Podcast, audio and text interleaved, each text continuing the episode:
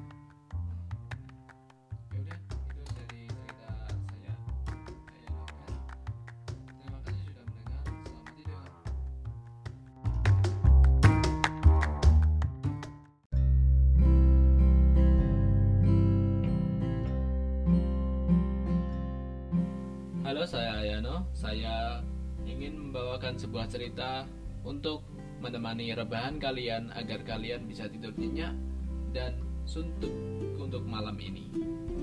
Baiklah, kita akan memulai ceritanya dengan judul Aku Mencintaimu. Dilihat dari judulnya, ini mungkin ya tentu saja ini adalah novel remaja, tapi ini orangnya berusia 15 tahun. Tapi nggak apa-apa lah. Semoga kalian menikmatinya aja. Oke, kita langsung aja ke ceritanya. Aku mencintaimu. Pukul setengah enam, aku mandi. Tiba-tiba handphoneku berbunyi. Aku segera mengambilnya. Ternyata ada SMS dari temanku bahwa aku pikir hari ini.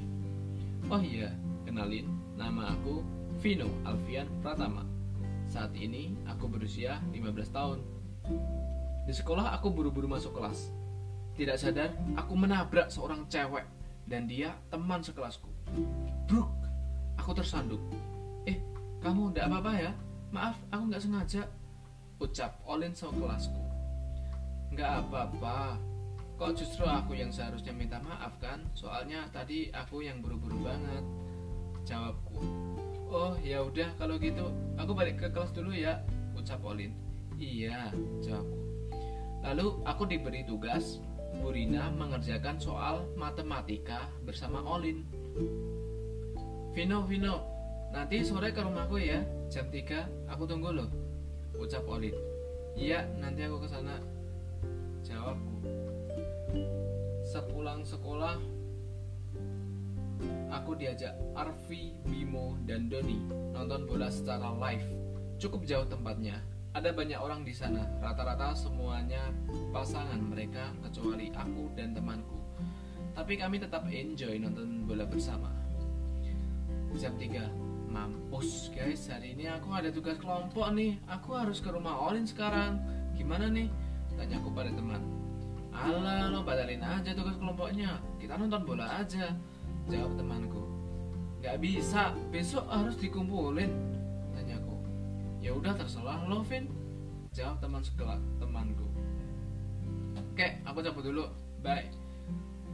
Sambil meninggalkan mereka. Aduh gimana nih? Udah jam 3 lewat lagi ucapku dalam hati.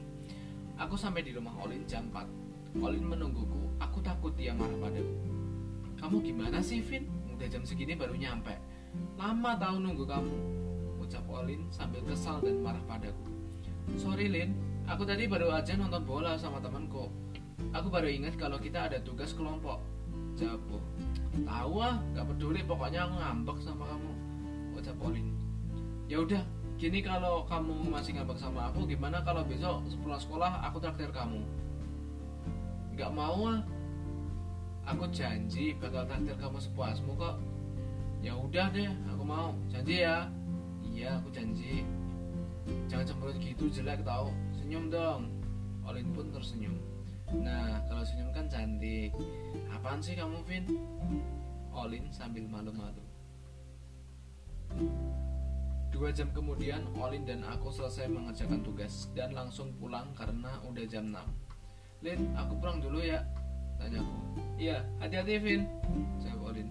Sampai di rumah aku langsung mandi dan sholat maghrib. Setelah mandi dan sholat aku ke kamar di kamar kok rasanya ada yang aneh. Kenapa aku bisa nyaman di dekat Olin? Aku menghubungi temanku, katanya aku proses menuju jatuh cinta. Tapi masa iya aku jatuh cinta? Sampai akhirnya aku tertidur pulas sampai pagi. Aku segera bangun dan mandi, bersiap ke sekolah. Kali ini aku berjalan kaki. Vino, kamu kok jalan kaki sih? Nanti capek loh, ujar mamaku. Tidak apa-apa kok mah, jawabku. Aku berjalan kaki sendiri, lalu melihat seorang cewek berjalan sendiri. Ciri-cirinya putih, tinggi, berambut hitam, panjang, dan lurus. Dia seperti Olin. Aku menghampiri cewek itu. Hei, sambil menepuk menepuk pundak cewek itu. Cewek itu kaget. Ternyata dia Olin. Kok tumben jalan sendiri, Lin? Tanyaku. Iya nih, Van. Sekali-kali lah. Kamu juga kok jalan? Jawab Olin. Pengen aja sih, Gimana kalau kita jalan bareng? Boleh juga. Ayo. Di jalan, aku bercerita dengan Olin bagaimana rasanya jatuh cinta sampai Cerita yang gak masuk akal pun kami bicarakan. Tak serasa kami sampai di sekolah. Cie cie, Olin sama sama Vino, seorang teman sekelas kami. Apaan sih kalian? Kami mengumpulkan tugas kelompok bersama dan senangnya kami dapat mendapatkan nilai yang tinggi. Kring kring. Bel sekolah berbunyi. Waktunya pulang sekolah. Vin, aku mau es krim. Beliin dong. Katanya kamu mau janji sama aku. Ya ya, ayo. Jawabku. Setelah membeli es krim, kami pergi ke taman dan makan es krim bersama. Kamu ini kalau makan es krim seperti anak kecil aja, belepotan, jawabku. Masa sih, Vin? Jawab Olin. Aku mengusap bibir Olin, aku dan Olin berpandangan. Kok kamu lihat aku terus?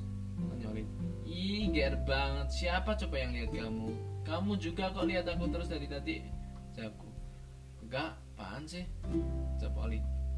Vin, ajari aku naik sepeda dong. Tanya Olin. Ayo, aku ajari. Aku pun menyewa sepeda. Dari tadi Olin jatuh dari sepeda. Aku mencoba membantunya. Kamu kok naik di belakangku sih, Vin? Aku bisa sendiri tau. Ya kamu diam aja, gak usah bawel. Gak sengaja aku memegang tangan Olin. Olin menengok ke arahku. Jantungku berdebar kencang. Dan aku dan Olin saling salah tingkah. Kita pulang yuk. Udah sore. Oke, kita pulang. Di kamar aku kepikiran. Olin terus entah apa yang terjadi denganku. Aku berpikir dan terus berpikir. Akhirnya aku menemukan jawaban bahwa aku suka sama Olin di sekolah. Vin, ajari aku soal ini. Soalnya sulit banget. Tanya Olin. Yang ini, ambil penghapus. Ini salah jawabanmu.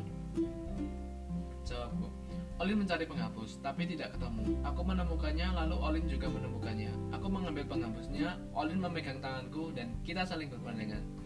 Cie, cie. Lama berpandangan kami, tak sadar bahwa kami saling berpandangan dalam kelas. Eh sorry Vin, tanya Olin. Tidak apa-apa, aku nggak senang kok. Aku keceplosan. Apa katamu?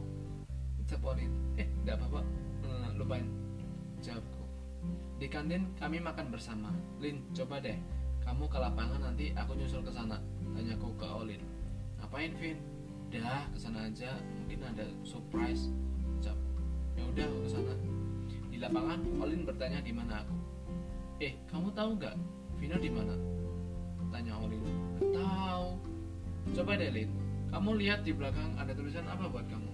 Olin berbalik badan dan ada tulisan dari lantai dua. Violina, I love you. Itu maksudnya apa? Tanya Olin. Aku menepuk pundak Olin. Olin, ucapku. Vino jelasin ke aku. Ini maksudnya apa? Tanya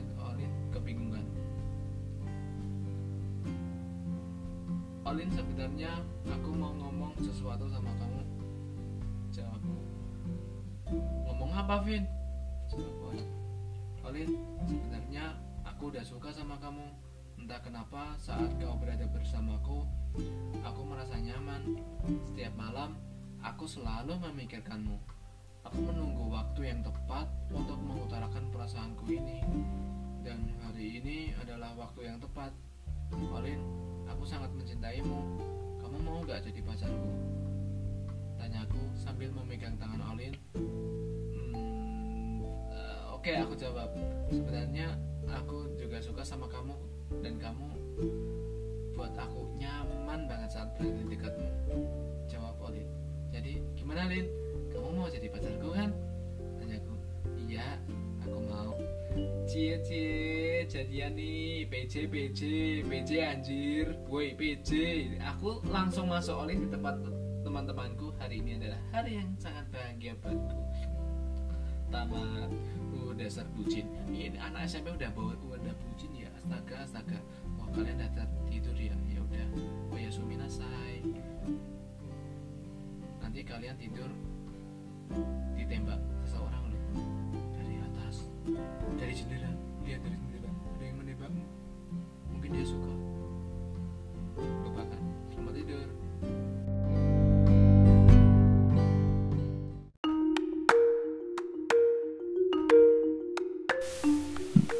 Halo, selamat malam.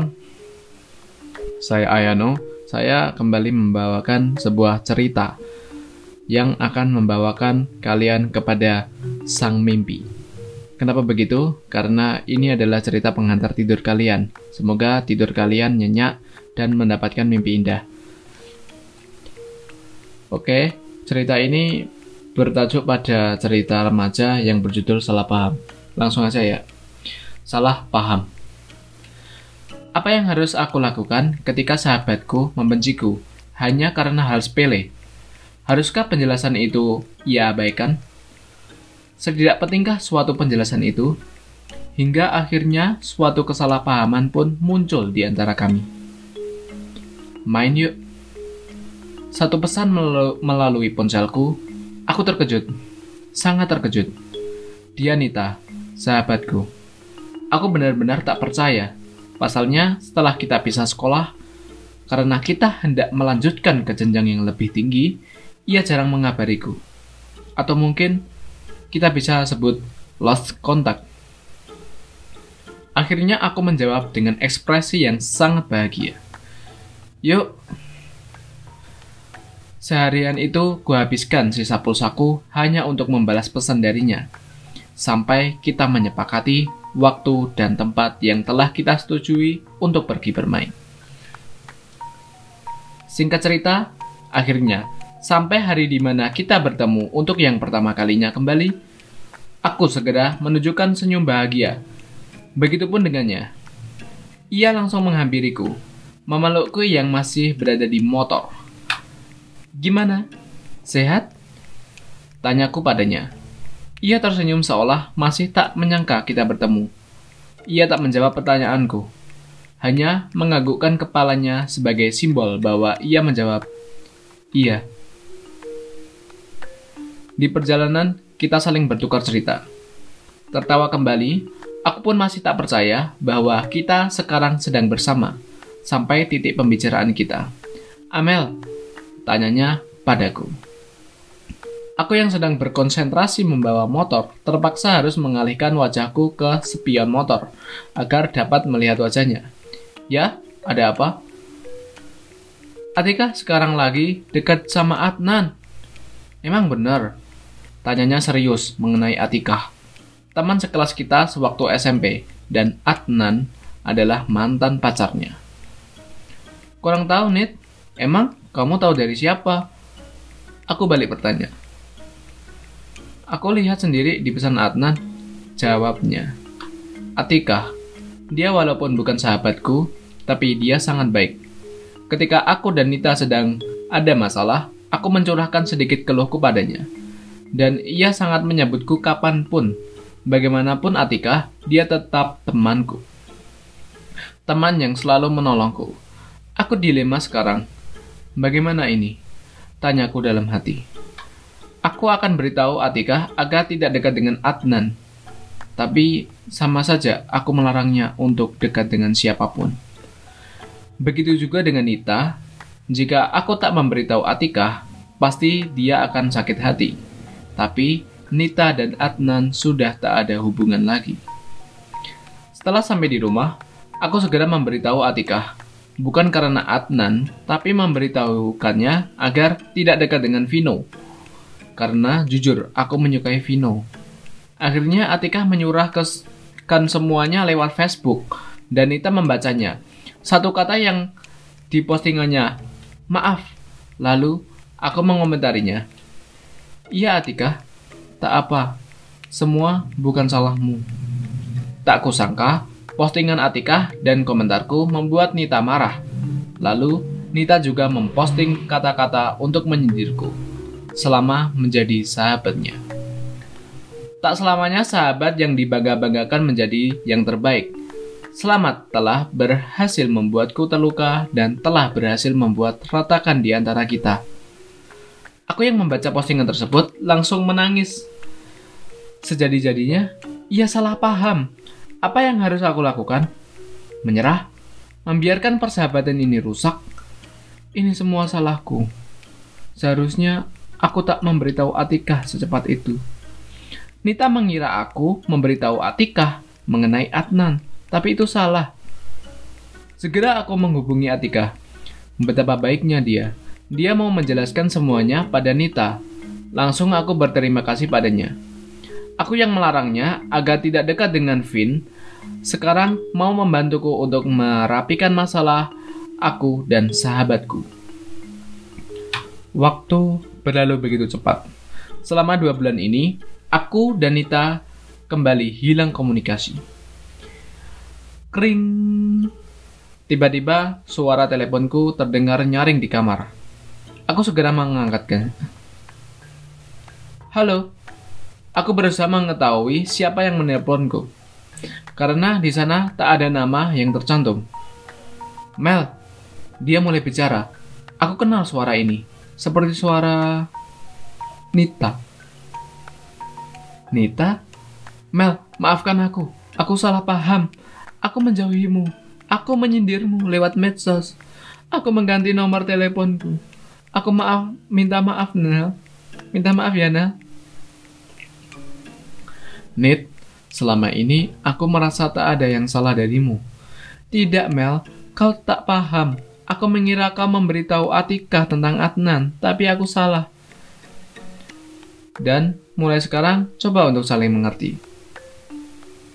Akhirnya, kami tak hilang komunikasi lagi. Hubungan Nita dan Atika pun sekarang sudah seperti teman. Sama halnya aku dan Adnan. Namun, aku dan Nita kami masih bersahabat.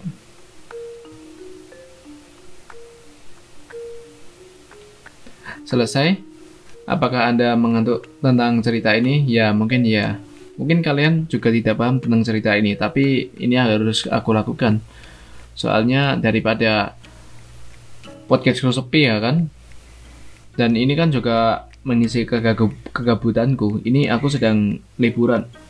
Jadi daripada aku gabut mending aku buat podcast ini aja deh. Oke, terima kasih telah mendengar cerita dari Ayanokes. Sampai bertemu uh, tahun depan eh sampai bertemu nanti. See you later.